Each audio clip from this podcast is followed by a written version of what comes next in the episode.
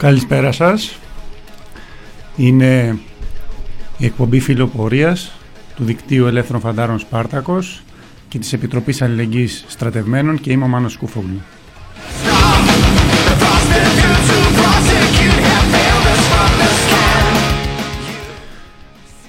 Τα δύο βασικά θέματα των ημερών του τελευταίου διαστήματος: η πληθώρα των αποκαλύψεων για τις σεξουαλικές επιθέσεις, καταχρήσεις, παρενοχλήσεις, βιασμούς από ένα σκασμό ανθρώπους του λεγόμενου πολιτισμού και του λεγόμενου αθλητισμού, και η νέα όξυνση του ιού, το λεγόμενο τρίτο κύμα, με τα νέα μέτρα που έρχονται και τα οποία, κοντός ψαλμός αλληλούια, θα τα μάθουμε να ανακοινώνονται στις 7.30.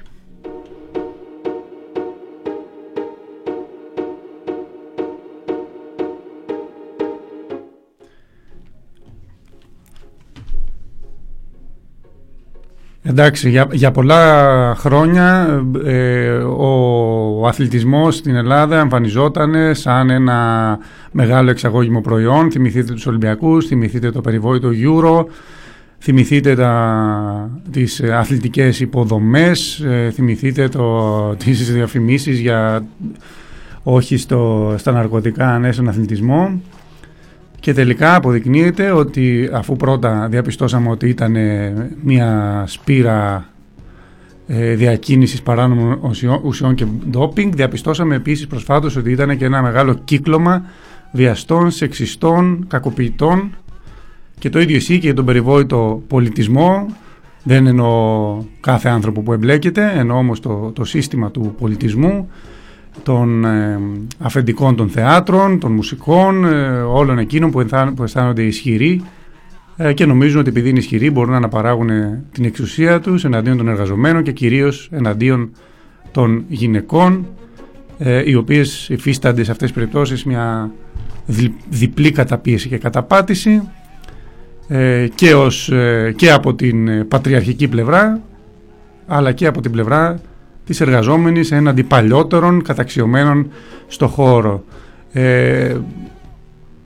Προκαλεί απορία με πόση αφέλεια τόσοι άνθρωποι εξακολουθούσαν να πιστεύουν ότι μπορεί μέσα σε ένα τέτοιο σάπιο σύστημα, το συνολικό σύστημα στο οποίο ζούμε, να βγουν αλόβητοι τομείς όπως ο πολιτισμός και ο αθλητισμός, και τους περιβάλλανε με μια μεταφυσική έγλη. Τους παρουσιάζανε σαν το αντιστάθμισμα στην αγορά, στον κανιβαλικό χαρακτήρα του καπιταλισμού, αλλά και αυτοί οι τομείς είναι εξίσου βαθύτατα διαβρωμένοι. Από την άλλη πλευρά όμως είναι εξαιρετικά αισιόδοξο το γεγονός ότι κάποια στιγμή τινάζεται το καπάκι και αποκαλύπτονται όλα αυτά.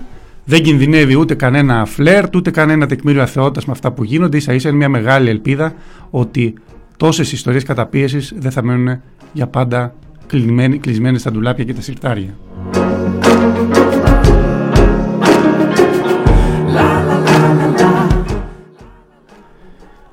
Και από την πλευρά του ιού βλέπουμε και πάλι ότι η διαχείριση των τελευταίων μηνών συνίστατο από την πλευρά της κυβέρνησης στο να ψάξει το μαγικό συνδυασμό μέτρων που θα περιορίζανε όλες τις άλλες όψεις της ανθρώπινης δραστηριότητας, εκτός από, με συγχωρείτε, έχουμε και αυτά, ακούστηκε το τηλέφωνο μου, όλες τις άλλες όψεις της ανθρώπινης δραστηριότητας εκτός από την παραγωγή και την κατανάλωση όσο γίνεται να διατηρηθεί.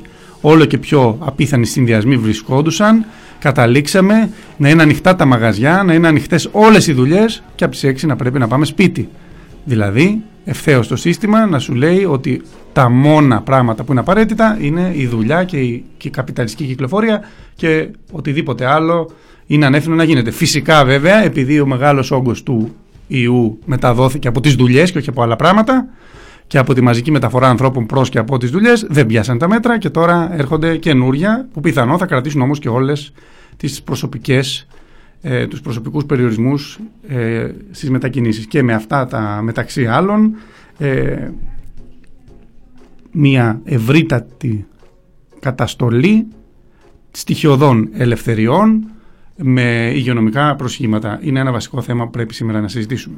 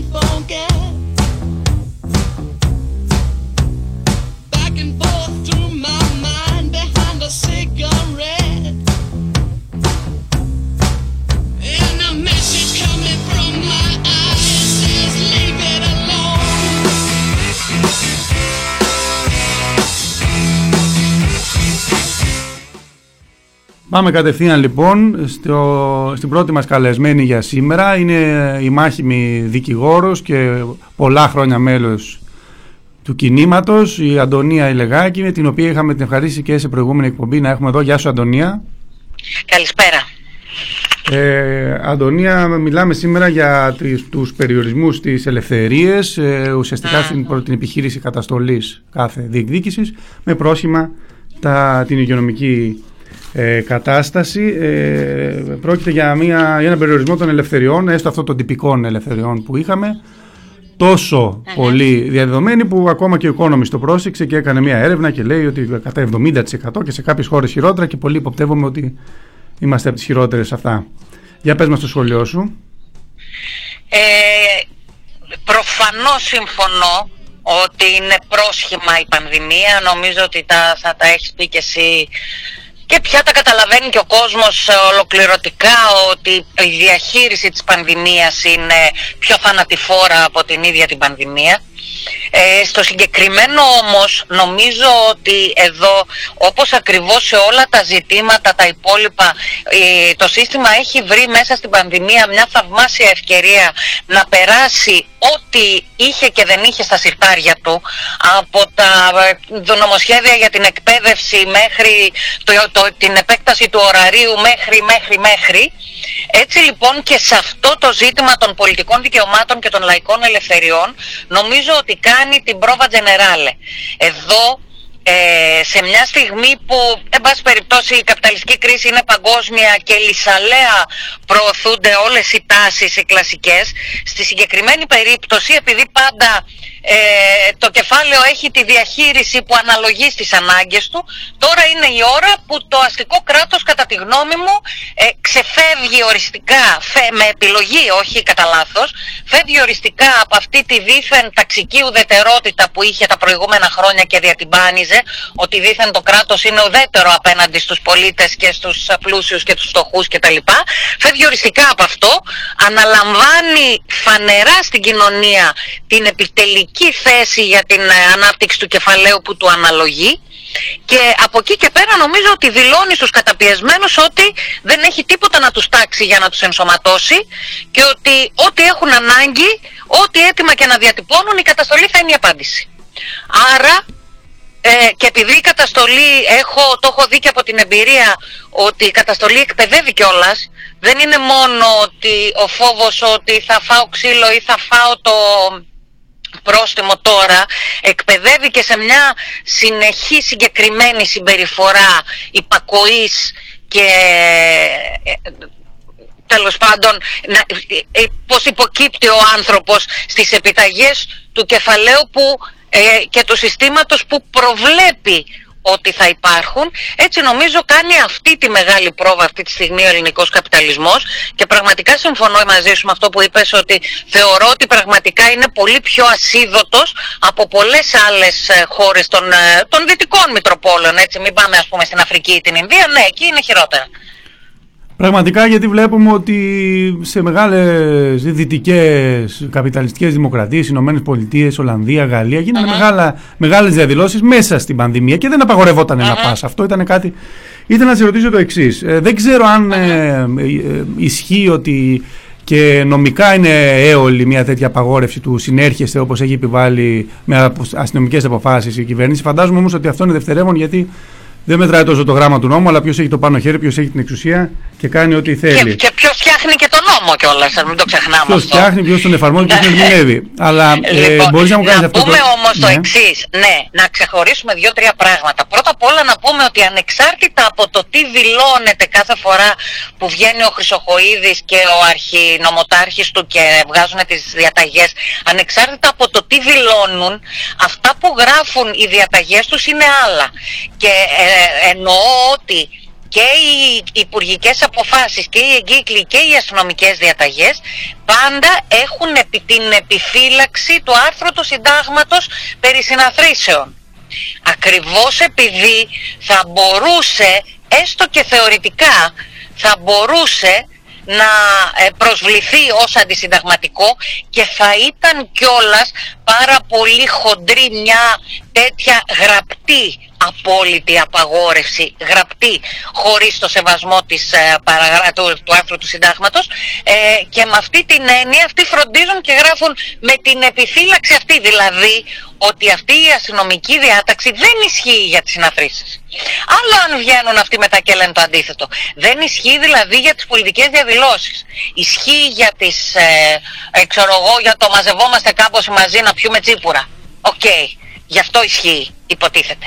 Δηλαδή, σε σχέση με αυτό που υπόθηκε με την τελευταία αστυνομική διαταγή, ότι δεν ισχύει για την οδό Ερμού άμα κρατάς στα χέρια σου τσάντα από κατάστημα, ακριβώς το αντίθετο.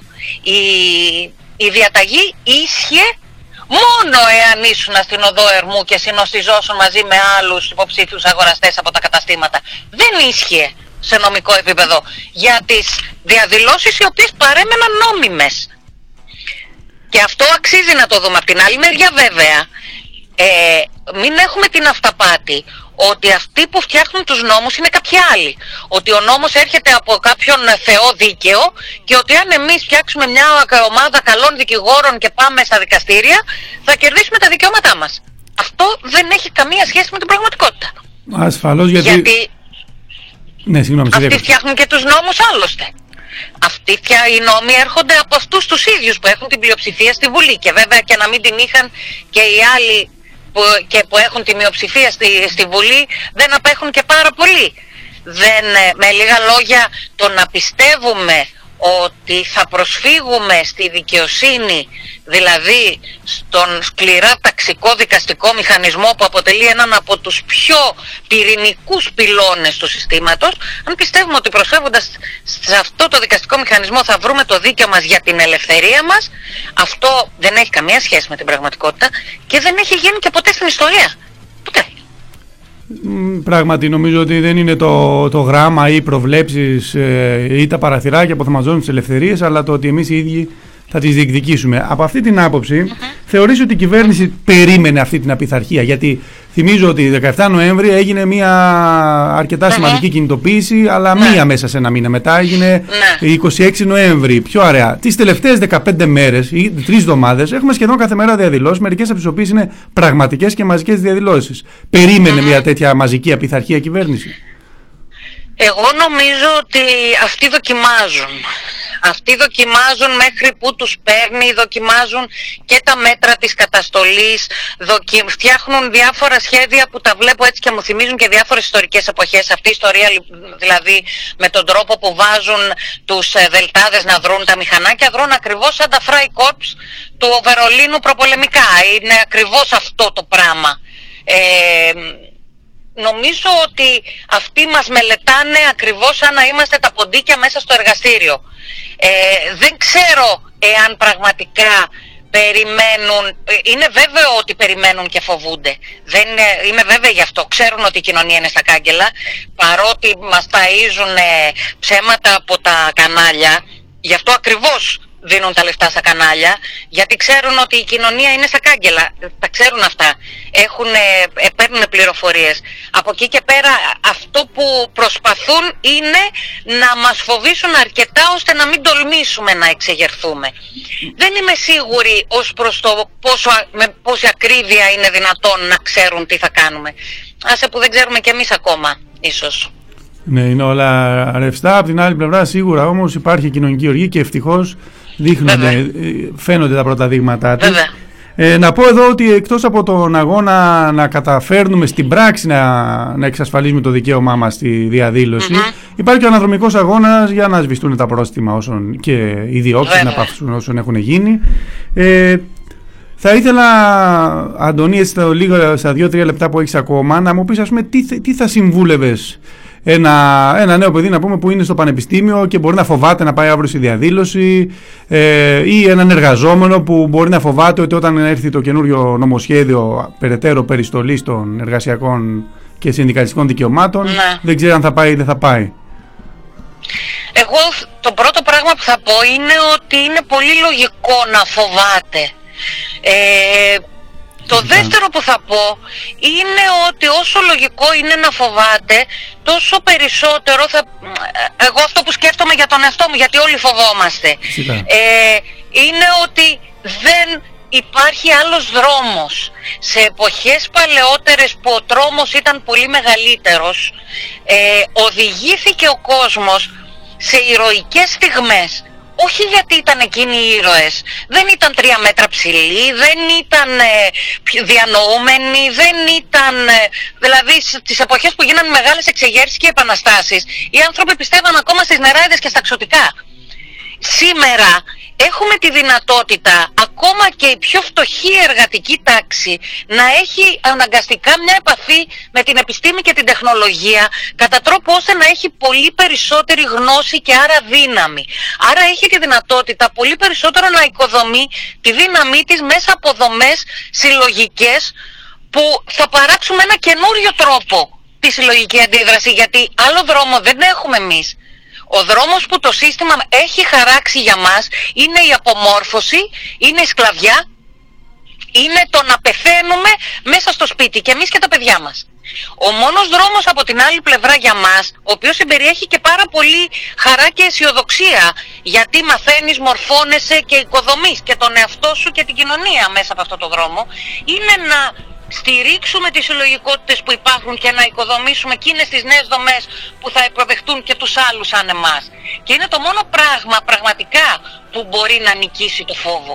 Γιατί ο φόβος είναι στη δυνατότητά μας να αλλάξει τα στρατόπεδο και αυτοί που βγάζουν τις διαταγές, αυτοί που έχουν τα μεγάλα υποτίθεται όργανα εκφοβισμού, αυτοί είναι που φοβούνται πολύ περισσότερο όλους εμάς.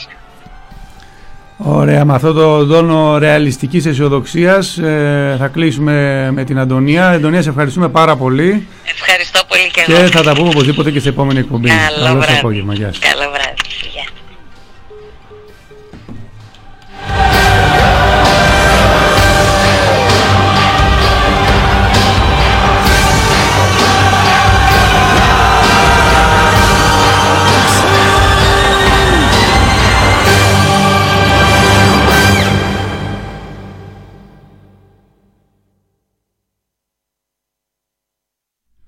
Βλέπουμε λοιπόν ότι ο ιός εξαπλώνεται ξανά. Από την πλευρά του το κράτος φαίνεται να μην μπορεί να υλοποιήσει ούτε στο ελάχιστο τις υποσχέσεις, τις υγειονομικές υποσχέσεις που είχε δώσει, εάν τις πίστεψε ποτέ κανείς. Δεν είναι μόνο ότι το σύστημα υγείας, το έχουμε πει πολλές φορές, ουσιαστικά δεν έχει ενισχυθεί καθόλου ή μόνο οριακά σε σχέση με τον ένα χρόνο πριν, όταν πρωτοεμφανίστηκε η πανδημία, και αν θυμηθεί κανείς, από την πρώτη στιγμή ήταν δεδομένο ότι αυτή δεν θα κρατήσει ένα τρίμηνο, θα κρατήσει πάνω από ένα χρόνο και ότι το πρώτο κύμα δεν θα είναι το χειρότερο, αλλά πιθανώς θα είναι υποπολαπλάσιο τον επόμενο, και παρόλα αυτά καμία δουλειά υποδομής δεν έγινε. Αλλά δεν είναι μόνο αυτό. Άκουγα τους κυβερνητικούς, τον Κικίλια, να πανηγυρίζουν γιατί, λέει, έχουν γίνει ήδη 400.000 εμβόλια. Εάν ο στόχος είναι να εμβολιαστεί το 70% του πληθυσμού για να υπάρξει η ανοσία αγέλης, και ανεξαρτήτως του αν υπάρχουν και νέες μεταλλάξεις που δεν είναι τόσο ευάλωτες στα εμβόλια, ανεξαρτήτως αυτού του πράγματος, και μόνο εάν λέγαμε ότι πρέπει να εμβολιαστεί το 70% του πληθυσμού, δηλαδή 7 εκατομμύρια κόσμος, και σε 1,5 μήνα έχει εμβολιαστεί 400.000, σημαίνει ότι θέλουμε 2 χρόνια γι' αυτό. Που δεν θέλουμε 2 χρόνια φυσικά, γιατί ενδιαμέσως θα λύγει η ανοσία του καθενός που έχει εμβολιαστεί. Δηλαδή μιλάμε για μια παταγώδη αποτυχία της εμβολιαστικής εκστρατείας ήδη, η οποία βέβαια φαίνεται ότι υπάρχει και σε ευρωπαϊκό επίπεδο, με τη μεγάλη γκρίνια που υπάρχει για την πρόεδρο της Κομισιόν, γιατί δεν χειρίστηκε το θέμα των εμβολίων κτλ. Επομένως, στο θέμα των εμβολίων έχουμε μια τραγική και επικίνδυνη καθυστέρηση. Από την άλλη πλευρά, στο θέμα της θεραπείας, ό,τι πρόοδος φαίνεται να υπάρχει συμπτωματικά και δεν συζητιέται σχεδόν καθόλου. Εντάξει, κάποια στιγμή βρήκαν ότι με μια ομάδα ή μια ανεξάρτητων επιστημόνων ότι η κολχικίνη βοηθάει. Τώρα λένε ότι στο Ισραήλ έχουν πιθανώς βρει μια μέθοδο θεραπείας, η οποία βέβαια έχει δοκιμαστεί προς το πάνω σε 30 άτομα. Δεν ξέρουμε τι θα κάνει. Παρόλα αυτά, πρόκειται για αποσπασματικές και τυχαίες περίπου επιμέρους επιστημονικές έρευνες. Σε καμία περίπτωση δεν έχουμε μια κρατικά διευθυνόμενη προσπάθεια για να βρεθεί η λύση, που δεν είναι μόνο το εμβόλιο, φυσικά είναι και η θεραπεία, είναι και οι υποδομές των νοσοκομείων. Ο Πρωθυπουργός, ο Κυριάκος Μητσοτάκης, κάποια στιγμή είπε ειρωνικά προς το ΣΥΡΙΖΑ ότι πάλι καλά που δεν μας ζητήσατε να κρατικοποιήσουμε τις φαρμακευτικές, τις πολυεθνικές των φαρμάκων με ένα νόμο και ένα άρθρο, που φυσικά, εντάξει, ποιον το απίθυνε, στο ΣΥΡΙΖΑ, ο οποίος και το ένα νόμο και ένα άρθρο το έλεγε για τα μνημόνια, και είδαμε πώς τα κατάρρισαν και αυτοί. Δεν υπήρχε καμία αμφιβολία, δεν υπάρχει κάποια τέτοια πρόθεση από εκείνη τη μεριά. Δεν μας αφορά αυτή η δήλωση από τη σκοπιά της σύγκρουσης της κυβέρνησης και της αξιωματικής αντιπολίτευσης, που είναι μια σύγκρουση μεταξύ διαφορετικών πτυχών διαχείρισης του ίδιου συστήματος. Εντάξει, και το είδαμε και τα προηγούμενα χρόνια. Δεν θέλω να σχολιάσω λοιπόν αυτό. Αυτό που όμως έχει ενδιαφέρον είναι ότι ο Κούλης έχει το θράσος να θεωρεί παράλογο το να πει κάποιος ότι ρε παιδιά, μισό λεπτό, υπάρχουν πολυεθνικές οι οποίες έχουν το εμβόλιο, μπορούν να το παράγουν. Ταυτόχρονα έχουν και την πατέντα του. Παράγουν σε ό,τι ποσότητες κρίνουν αυτές, χρεώνουν όσο κρίνουν αυτές, και υπάρχει μια ολόκληρη ανθρωπότητα που περιμένει τη διαπραγμάτευση των κρατών και της Ευρωπαϊκής Ένωσης για να δούνε εάν θα ζήσουμε ή θα πεθάνουμε, και αν θα μπορέσουμε κάποτε να βγούμε από τα σπίτια μας, ή αν θα μπορέσουμε κάποτε να έχουμε ένα στοιχειώδης εισόδημα, γιατί δεν θα έχει κλείσει ο Γενικός Διακόπτης, και αυτό το ειρωνεύεται ο Κούλης, αυτό το ειρωνεύεται ο Πρωθυπουργός. Έχουμε δει τόσα πράγματα τα τελευταία χρόνια, αδιανόητα, απίθανα. Η ζωή μας έχει αλλάξει με τρόπους που δεν το είχαμε φανταστεί. Γιατί λοιπόν να μην μπορούμε να φανταστούμε και αυτό, ότι δηλαδή η κολωσή της ιδιωτικής φαρμακευτικής βιομηχανίας και της ιδιωτικής υγείας να μπορούσαν, ναι, να απαλωτριαθούν με ένα νόμο και ένα άρθρο. Γιατί δεν θα έπρεπε να το φανταστούμε αυτό? Γιατί αυτό είναι πέραν των ορίων του εφικτού, πέραν των ορίων της φαντασίας, και δεν είναι πέραν των ορίων της φαντασίας να σου λένε ότι μετά τις 6 δεν θα βγαίνει κανένας. Να ελέγχεται το σύνολο της κοινωνικής ζωής με τόσο ασφικτικό τρόπο. Δηλαδή το δικαίωμα στη στοιχειώδη ιδιωτικότητα, στη στοιχειώδη μετακίνηση, στη στοιχειώδη αξιοπρέπεια, μπορούν να φανταστούν ότι θα περιορίζεται με αυτόν τον τρόπο, αλλά το δικαίωμα των μεγάλων εταιριών στην ιδιοκτησία, στην πατέντα, δεν μπορεί να φανταστεί κανείς ότι θα τεθεί υπό αμφισβήτηση. Δείχνει το σύστημα αυτό την άγρια ληστρική φύση του, την κανιβαλική. Μας τρίβει στη μούρη ότι το μόνο ιερό και όσο που έχει είναι η ιδιοκτησία και η κερδοφορία. Τη στιγμή που επιβάλλει τόσες, ένα τέτοιο παραλογισμό στην καθημερινότητά μας, είναι ντροπή, είναι πρόκληση ο Πρωθυπουργός να βγαίνει και να ειρωνεύεται, οποιαδήποτε πιθανή αμφισβήτηση του ιερού δικαιώματος της ατομικής ιδιοκτησίας. Διότι αυτό εδώ πέρα είναι ακριβώς που διακυβεύεται στη δήλωση του Πρωθυπουργού.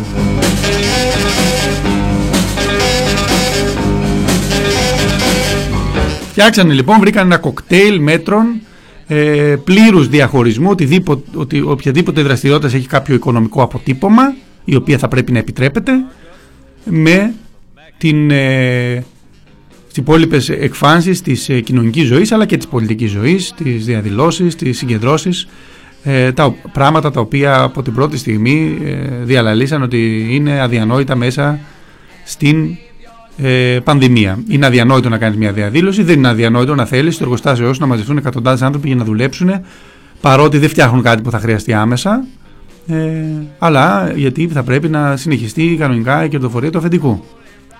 Αυτό ακριβώς για να κάνουν, επιβάλλοντας και μέτρα που δεν ισχύουν καν σε άλλες χώρες. Δηλαδή μην έχουμε αυταπάτη ότι τα ίδια συμβαίνουν παντού. Παντού υπάρχουν βέβαια καταπιεστικές καταστάσεις. Ο ιός είναι μια πραγματική απειλή και φέρνει παντού ένα μείγμα απαραίτητων μέτρων και μέτρων ταξικού χαρακτήρα, γιατί όλα τα κράτη τέτοια είναι.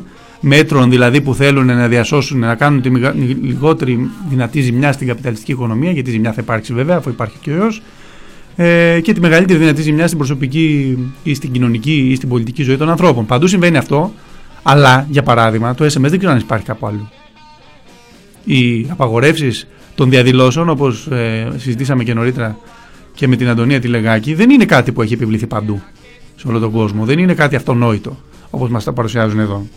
Παρ' όλα αυτά όμως, ο Βορύδης προχθές ή εχθές τώρα δεν θυμάμαι, μετά τέλος πάντων από την επίσκεψη του Πρωθυπουργού στην Ικαρία και το γεύμα του εκεί στο μπαλκόνι του ομοειδεάτη του, ο Βορύδης είπε το εξής, ότι όσα μέτρα και αν πάρεις δεν μπορείς να σταματήσεις τις εκδηλώσεις αγάπης. Σε αυτή την δήλωση,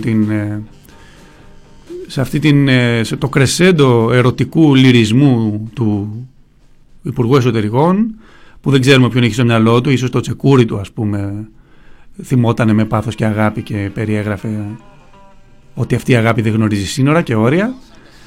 Στη δήλωση αυτή υπάρχει μια αναγνώριση έμεση ότι οποιαδήποτε απαγόρευση κάποια στιγμή θα αποδειχτεί ανεπαρκής για να συγκρατήσει τις εκδηλώσεις της κοινωνικής ζωής, την κοινωνική πραγματικότητα δηλαδή.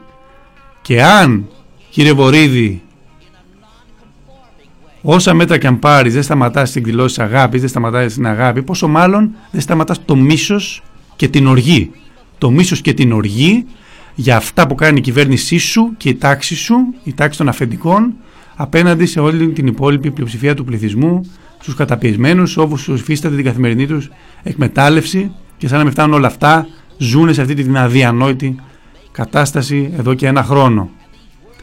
Και πράγματι, αυτό το μίσος και η οργή, που ακόμα δεν έχουμε δει τίποτα από το τι μπορεί να σημαίνει στην πράξη, από τις διαστάσεις που μπορεί να πάρει, παρόλα αυτά όμως βλέπουμε ότι αυτό ήδη είναι παρόν στους δρόμους. Το ανέφερα προηγουμένως λίγο, στην αρχή της πανδημίας, μάλλον του δεύτερου κύματος, ας σκεφτούμε στην αρχή, το Μάρτι. Δεν γινόταν πραγματικά μέσα στο σοκ καμία εκδήλωση μέχρι που φτάσαμε πλέον στις πρώτες διαδηλώσεις των εκπαιδευτικών στα μέσα του Απρίλη και μετά στην Πρωτομαγιά, που ήταν η πρώτη φορά που έτσι κάπως πιο μαζικά αμφισβητήθηκαν οι απαγορεύσεις. Στο δεύτερο γύρο αυτό έγινε πιο νωρίς, έγινε στις 17 Νοέμβρη και μετά στις 26 Νοέμβρη με την απεργία. Έπειτα στις 6 Δεκέμβρη. Τώρα όμως, δείτε τι έχει γίνει τις τελευταίες μέρες. Πώς δηλαδή η οργή του κόσμου, η κατανόηση ότι αν το πάμε έτσι θα περνάνε για πάντα μέτρα, θα διακυβερνούν για πάντα όπως θέλουν, χωρίς επιβάλλωση, δεν υπάρχει καμία αντίδραση στο όνομα του επίγοντος, στο όνομα του κινδύνου. Δείτε λοιπόν τι έγινε. Το Σάββατο είχαμε συγκέντρωση για την υπεράσπιση των δημοκρατικών ελευθεριών στο Σύνταγμα. Είχαμε μέχρι σήμερα 2 διαδηλώσεις, συγκεντρώσεις στην Αθήνα και πολλές σε όλη την άλλη χώρα για την υπεράσπιση του δικαιώματος του Κουφοντίνα να μην έχει μια εκδικητική μεταχείριση επειδή ήταν αυτός που ήταν στις φυλακές. Δηλαδή υποστήριξης των δίκαιων αιτημάτων που έχει στην απεργία πείνας που κάνει. Είχαμε χτες κινητοποίηση στο κέντρο, έξω από το Πολυτεχνείο, στην απαγορευμένη ζώνη των Εξαρχείων, που με τόσο πολύ μίσος και εκδικητικότητα αστυνομεύουν πιο πολύ από οποιαδήποτε άλλη περιοχή της χώρας αυτό το διάστημα. Και εκεί μέσα είχαμε συγκέντρωση, με αφορμή μια συγκέντρωση που είχε μπει μεταπτυχιακών φοιτητών και την απαράδεκτη και κράτηση εντός του Πολυτεχνείου 6 ανθρώπων, 6 από τους διαδηλωτές. Είχαμε μια συγκέντρωση 150 ανθρώπων που περπάτησε στα Εξάρχεια και η αστυνομία δεν τόλμησε να τη διαλύσει και απελευθέρωσε αυτούς τους 6 ανθρώπους. Είχαμε συγκέντρωση αντιπολεμική το προηγούμενο Σάββατο, το προπροηγούμενο, για τα ίμια, την οποία βέβαια η αστυνομία περικύκλωσε και μας είπε ότι θα είχαμε τη δυνατότητα, άμα ξεπερνούσαμε έναν μαγικό αριθμό θα μας διέλυε. Αλλά το απόγευμα δεν είχε κανένα πρόβλημα όταν μαζευτήκανε μια χούφτα χρυσαυγίτες εκεί, δεν τους έγινε καμία προειδοποίηση και κανένας περιορισμός. Όμως και πάλι σε εκείνο το σημείο πρώτα απ' όλα βρεθήκανε οι δυνάμεις του αντιπολεμικού και διεθνιστικού κινήματος.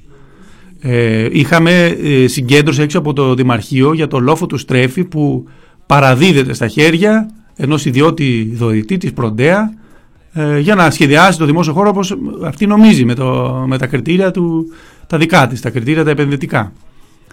Και κυρίως είχαμε τρεις ήδη μεγάλες πανεκπαιδευτικές διαδηλώσεις και αύριο έχουμε την επόμενη.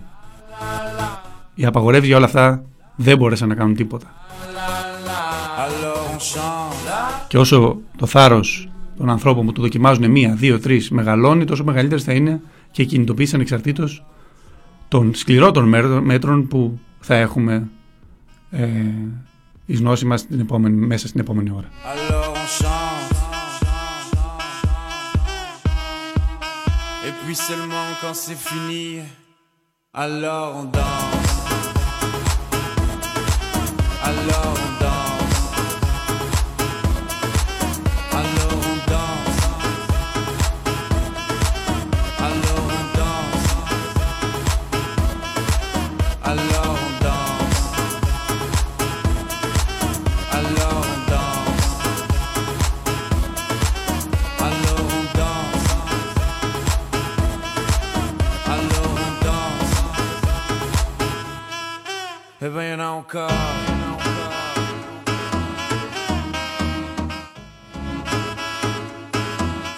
Ναι, απλά με ρωτάτε.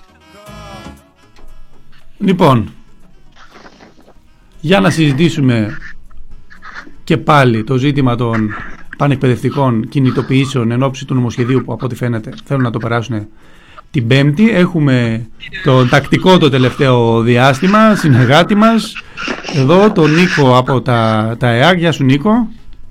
Γεια σου Μάνο, γεια σε όλους τους ακροατές και τις ακροάτριες. Λοιπόν, ήταν να ψηφιστεί αύριο, πάει για μεθαύριο. Τι ακριβώς συμβαίνει με το νομοσχέδιο έκτρωμα της Κεραμέως? Αυτό που ξέραμε για το νομοσχέδιο Κεραμέως Χρυσοχοΐδη ήταν ότι θα πάει για ψήφιση αύριο κάποια στιγμή απόγευμα το βράδυ. Εν τέλει αυτό που μάθαμε σήμερα ότι πάει για Πέμπτη. Παρ' όλα αυτά, ο σχεδιασμός που έχουν βάλει κάτω οι φοιτητικοί σύλλογοι είναι ότι αύριο θα έχει μια πολύ μεγάλη πορεία φοιτητών, εργαζομένων, μαθητών το μεσημέρι, στη 1. Και αντίστοιχα μετά θα έχει και την ώρα ψήφιση, την Πέμπτη πάλι κινητοποίηση στο κέντρο. Αυτό είναι το πλάνο. Από την άποψη της κινητοποίησης των φοιτητών στα πανεπιστήμια, σε τι φάση είμαστε? Τι έχει γίνει το τελευταίο διάστημα από την τελευταία φορά που μιλήσαμε? Από την τελευταία φορά που μιλήσαμε, λοιπόν, έχουν μπει 2 γύροι γενικών συνελεύσεων. Ένας την προηγούμενη εβδομάδα, ο οποίος οδήγησε στην αρκετά μεγάλη πορεία της προηγούμενης Πέμπτης, και ένας γύρος ο οποίος ήταν χθες και σήμερα κυρίως σήμερα. Κάποιες σχολές κατάφεραν όντως να πάρουν αγωνιστική απόφαση και είναι σημαντικό αυτό γιατί βρισκόμαστε και εν μέσω εξεταστικής, το οποίο είναι πάρα πολύ σημαντικό, ειδικά για τις μεγάλες σχολές τώρα του Πολυτεχνείου που διαχρονικά είναι πολύ μαζικές συνελεύσεις κτλ. Και η εξεταστική σίγουρα δυσκολεύει πολύ κόσμο, το lockdown, ο φόβος. Τώρα είπαν και για ολικό lockdown, αν δεν κάνω λάθος. Δηλαδή, αυτά τώρα ο φόβος και αυτή η θυμολογία που κυκλοφορεί σίγουρα δυσκολεύει κάποιον κόσμο να έρθει στη σχολή. Παρ' όλα αυτά, όμως, είδαμε ότι ο κόσμος δεν φοβάται να βγει στον δρόμο. Βγήκε και την προηγούμενη εβδομάδα πολύ βασικά. Και πιστεύουμε ότι και αύριο και μεθαύριο θα υπάρξει αντίστοιχη παρουσία κόσμου, ακόμη μια μεγαλύτερη στον δρόμο. Πραγματικά, είχαμε εξηγήσει και την άλλη φορά πόσο δύσκολο είναι. Μέσα σε κλειστές σχολές να μαζευτούν μερικές δεκάδες και εκατοντάδες άνθρωποι και να κάνουν μια συνέλευση, να πάνε μόνο για αυτό τον λόγο, με κάποιο κωδικό που δεν είναι καν σαφής ποιος θα είναι, και να κάνουν μια συνέλευση. Οπότε και όσοι συνελεύσεις γίνονται είναι ήδη ένα πολύ μεγάλο κατόρθωμα.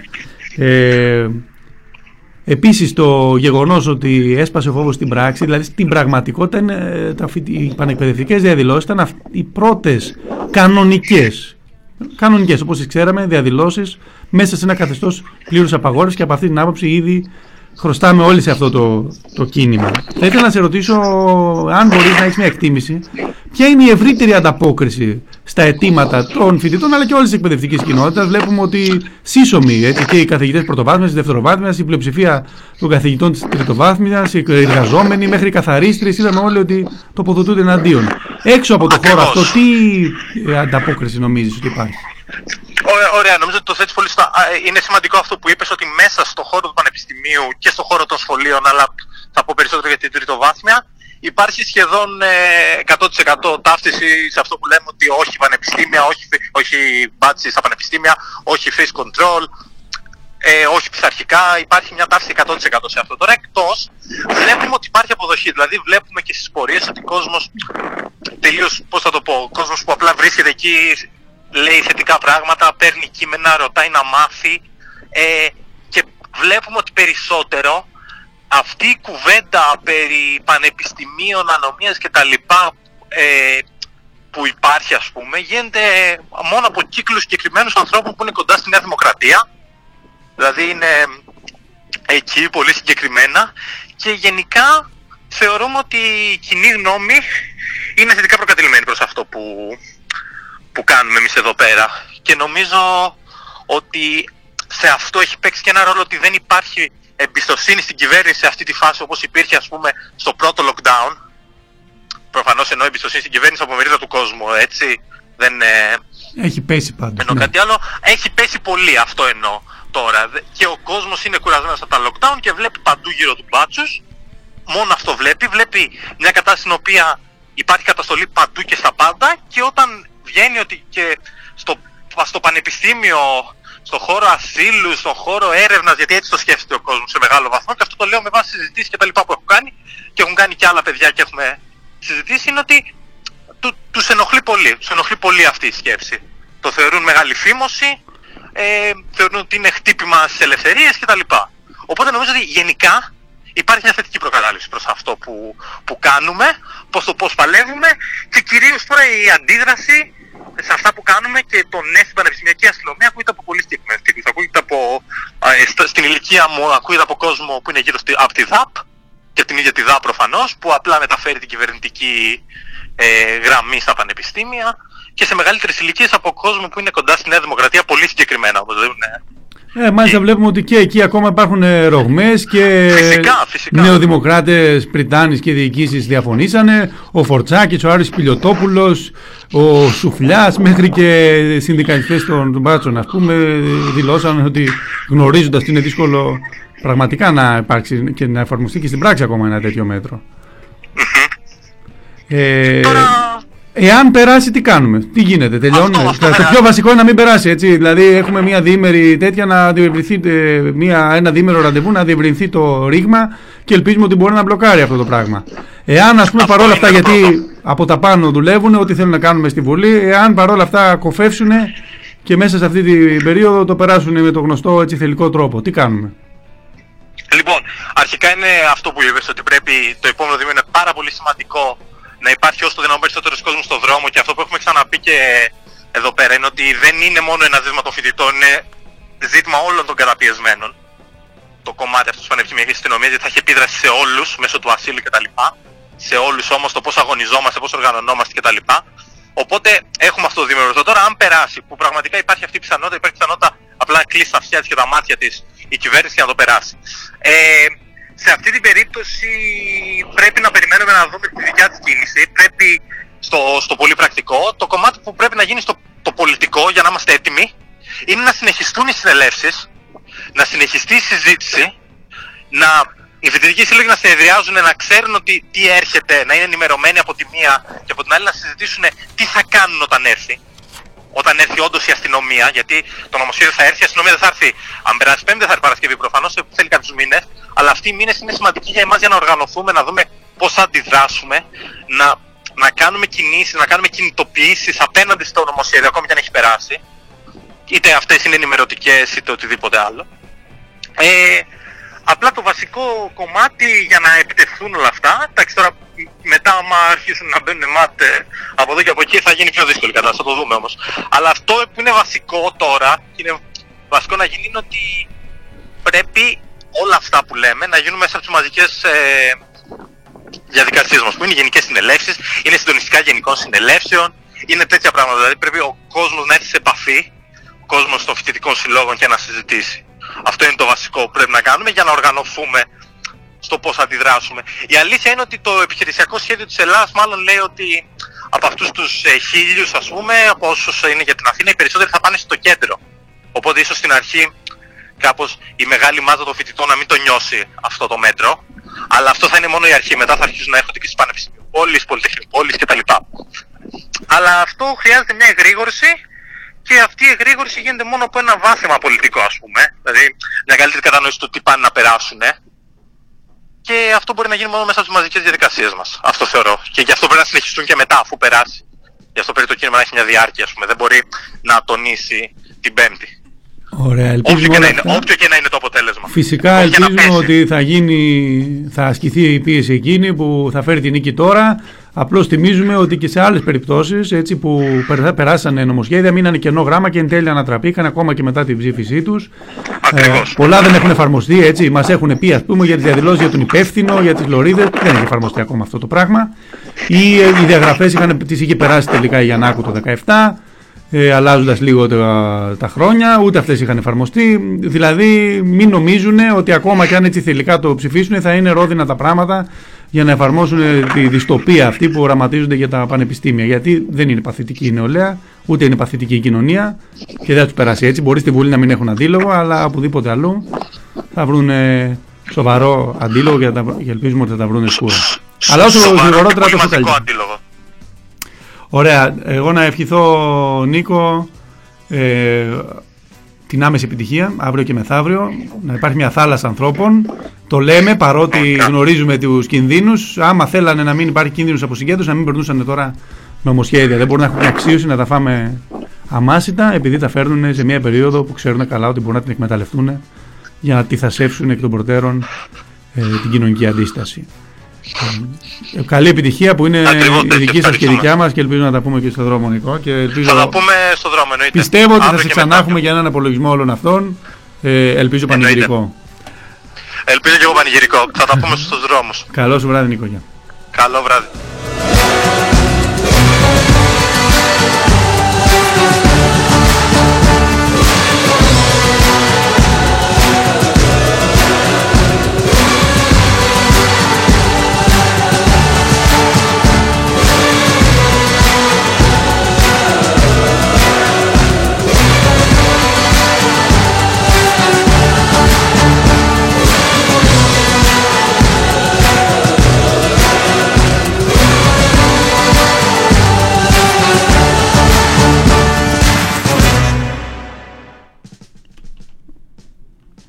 Είμαστε λοιπόν μια εκπομπή για το στρατό και φυσικά πάντα λέγαμε και πάντα λέμε ότι για το συνάδελφο που είναι στο στρατό, για το φαντάρο, ότι είναι τμήμα της κοινωνίας, είναι πολίτης με στολή.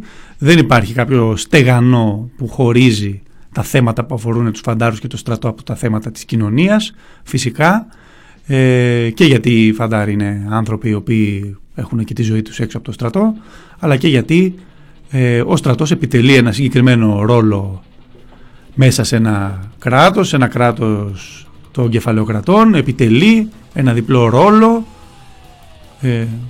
της ένοπλης δύναμης που προστατεύει τον εθνικό αυτό καπιταλισμό και που τον επεκτείνει όταν αισθάνεται αρκετά ισχυρός με τη βία, πρώτον, και δεύτερον της τελικής ασφάλειας, της τελικής ρήτρας ασφάλειας που έχει αυτό το σύστημα απέναντι στον ίδιο του λαό, απέναντι στον ίδιο τον πληθυσμό. Τα όπλα που αν χρειαστεί θα τα στρέψουν για να μας καταστήλουν. Κάθε στρατός στην ιστορία το έκανε αυτό όταν χρειάστηκε, αλλά κάθε στρατός επίσης είχε και την εσωτερική του αντίσταση και πολλές φορές οδηγήθηκε σε εξεγέρσεις. Έχουμε λοιπόν αυτή την περίοδο μια παραπάνω σύνδεση από την συνηθισμένη μεταξύ των θεμάτων του στρατού και των θεμάτων της κοινωνίας. Ότι η καθημερινή ζωή στην κοινωνία, μέσα στο πλαίσιο της διαχείρισης της πανδημίας, τείνει να μοιάζει από πολλές απόψεις όλο και περισσότερο με το στρατό. Έχουμε ώρες προαυλισμού, παίρνουμε άδεια υπηρεσιακό για να βγούμε για λίγο, έχουμε εγερτήριο και κατάκληση, έχουμε μια κατάσταση κατά την οποία απαγορεύεται ο συνδικαλισμός, όπως και στο στρατό, απαγορεύεται για λόγους θεωρητικά υγειονομικούς. Έχουμε δηλαδή μια τέτοια ραγδαία αύξηση της καταπιεστικότητας και του αυταρχικού πλαισίου που διέπει την καθημερινή, την κοινωνική και την πολιτική ζωή, που αισθανόμαστε όλο και περισσότερο σαν να φοράμε πάλι τις αρβίλες μας και τις παραλλαγές μας. Όμως, όπως έχει επισημανθεί και για τις πιο καταπιεστικές καταστάσεις, όχι μόνο για τον ίδιο του στρατό, ακόμα και για τα γκέτο του Δευτέρου Παγκοσμίου για παράδειγμα, ή για τα στρατόπεδα συγκέντρωσης,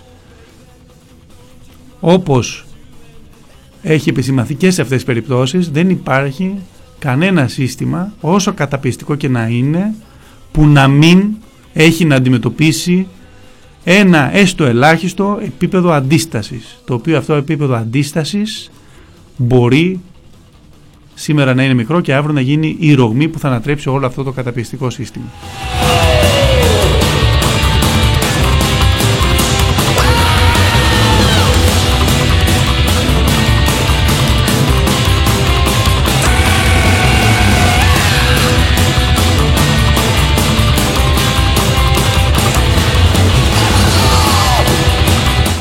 Και έτσι λοιπόν, όπως λέμε στον συνάδελφο το Φαντάρο, ότι παρόλα αυτά έχει δικαιώματα, όσο παράλογο και να είναι το σύστημα που υλοποιείται στο στρατό, το σύστημα του στρατού, το ιεραρχικό, το πυραμιδωτό, το παράλογο, το μιλιταριστικό, όσο παντοδύναμο, όσο απόλυτο και να φαίνεται, παρόλα αυτά οι συνάδελφοι έχουν δικαιώματα, μπορούν να τα διεκδικούν, μπορούν να τα δημοσιοποιούν και μπορούν να νικάνε.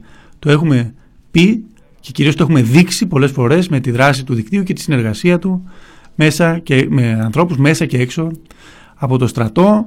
Το έχουμε δει σε πάμπολα ιστορικά παραδείγματα, το έχουμε δει σε πάμπολα διεθνή παραδείγματα.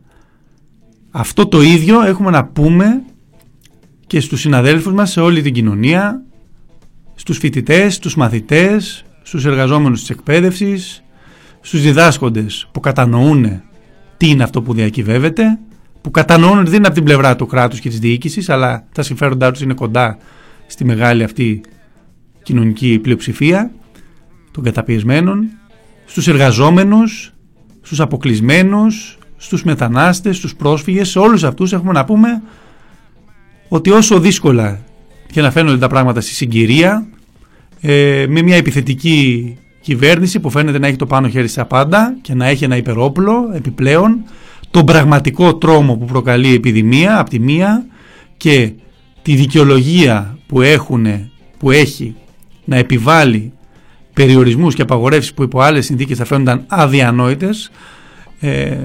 Ακόμα και σε αυτή την κατάσταση όμως η αντίσταση είναι εφικτή, ο αγώνας είναι εφικτός και η νίκη είναι εφικτή.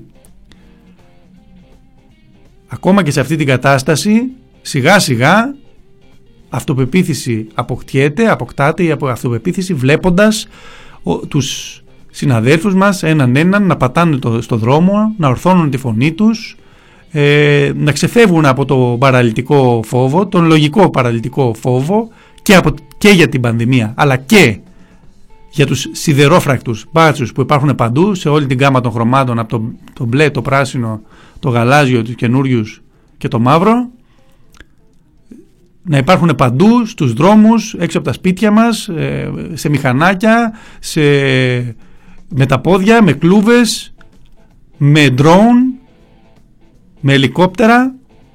Παρόλα αυτά, σε αυτό το περιβάλλον, πρώτα απ' όλα οι φοιτητές και όλο το πανεκπαιδευτικό κίνημα έδειξε ένα μεγάλο απόθεμα αγωνιστικότητας, αξιοπρέπειας και αποφασιστικότητας, έσπασε το φόβο και άνοιξε το δρόμο και για τους υπόλοιπους τομείς. Γιατί έχουμε πάρα πολλούς λόγους να εξεγυρώμαστε και θα έχουμε περισσότερους. Εάν σήμερα το φοιτητικό κίνημα καταφέρει να αποτρέψει αυτή τη μεταρρύθμιση του Υπουργείου Παιδείας και Προστασίας του Πολίτη, της παιδείας μαζί με τους μπάτσους δηλαδή, εάν καταφέρει να το αποτρέψει αυτό το νομοσχέδιο που ήταν κεντρικό στο σχεδιασμό της Νέας Δημοκρατίας, αύριο οι εργαζόμενοι θα έχουν τη διπλή αυτοπεποίθηση να παλέψουν ενάντια στο νομοσχέδιο που έρχεται από το Υπουργείο Εργασίας για τον περαιτέρω περιορισμό των συνδικαλιστικών δικαιωμάτων, της απεργίας. Θέλουνε Είναι σαφές το τι θέλει να κάνει η κυβέρνηση, το τι θέλει να κάνει η τάξη την οποία εκπροσωπεί, να οχυρωθεί από τώρα, γιατί ξέρει ότι η επόμενη μέρα μετά την πανδημία θα είναι μια μέρα φτώχειας, καταπίεσης νέων μέτρων και άρα οργής. Από σήμερα προσπαθεί να φτιάξει το πλαίσιο εκείνο που θα κάνει πιο δύσκολο και τη διαδήλωση και την απεργία που τόσο πολύ φοβούνται. Τη φοβούνται γιατί όταν χρειαστεί μπορεί να τραβήξει το χειρόφρονο η τάξη των εργαζομένων, να μπλοκάρει τα πάντα και να εκβιάσει την κυβέρνηση. Είπε σωστά η Αντωνία πριν ότι η μεγάλη κοινωνική πλειοψηφία, οι καταπιεσμένοι, οι εργαζόμενοι δεν είναι ήρωες, ούτε ήταν ήρωες όταν κάνανε και τα πιο ηρωικά πράγματα όπως οι μεγάλες επαναστάσεις. Δεν είναι θέμα ηρωισμού, είναι θέμα κατανόησης μιας αντικειμενικής δύναμης που έχει η μεγάλη κοινωνική πλειοψηφία. Αν ενωθεί μπορεί, επειδή από αυτήν εξαρτάται, από την καθημερινή της δουλειά εξαρτάται να διατηρείται στη ζωή το σύστημα. Εάν δείξει ότι ξέρει να τραβάει το χειρόφρενο, τότε μπορεί να ανατρέψει το παρασιτικό αυτό στρώμα που μας έχει καθίσει το σβέρκο, το στρώμα των πλουσίων, των αφεντικών που κάνουν ό,τι θέλουν στις δουλειές μας, των κυβερνήσεων, των κρατικών αξιωματούχων που κάνουν ό,τι θέλουν στις ζωές μας. Αύριο, μεθαύριο και κάθε μέρα, με την προσοχή που χρειάζεται φυσικά, γιατί ο ιός είναι πραγματικός και πρώτα απ' όλα εμάς απειλεί, πρώτα απ' όλα τη μεγάλη πλειοψηφία των φτωχών και των καταπιεσμένων απειλή.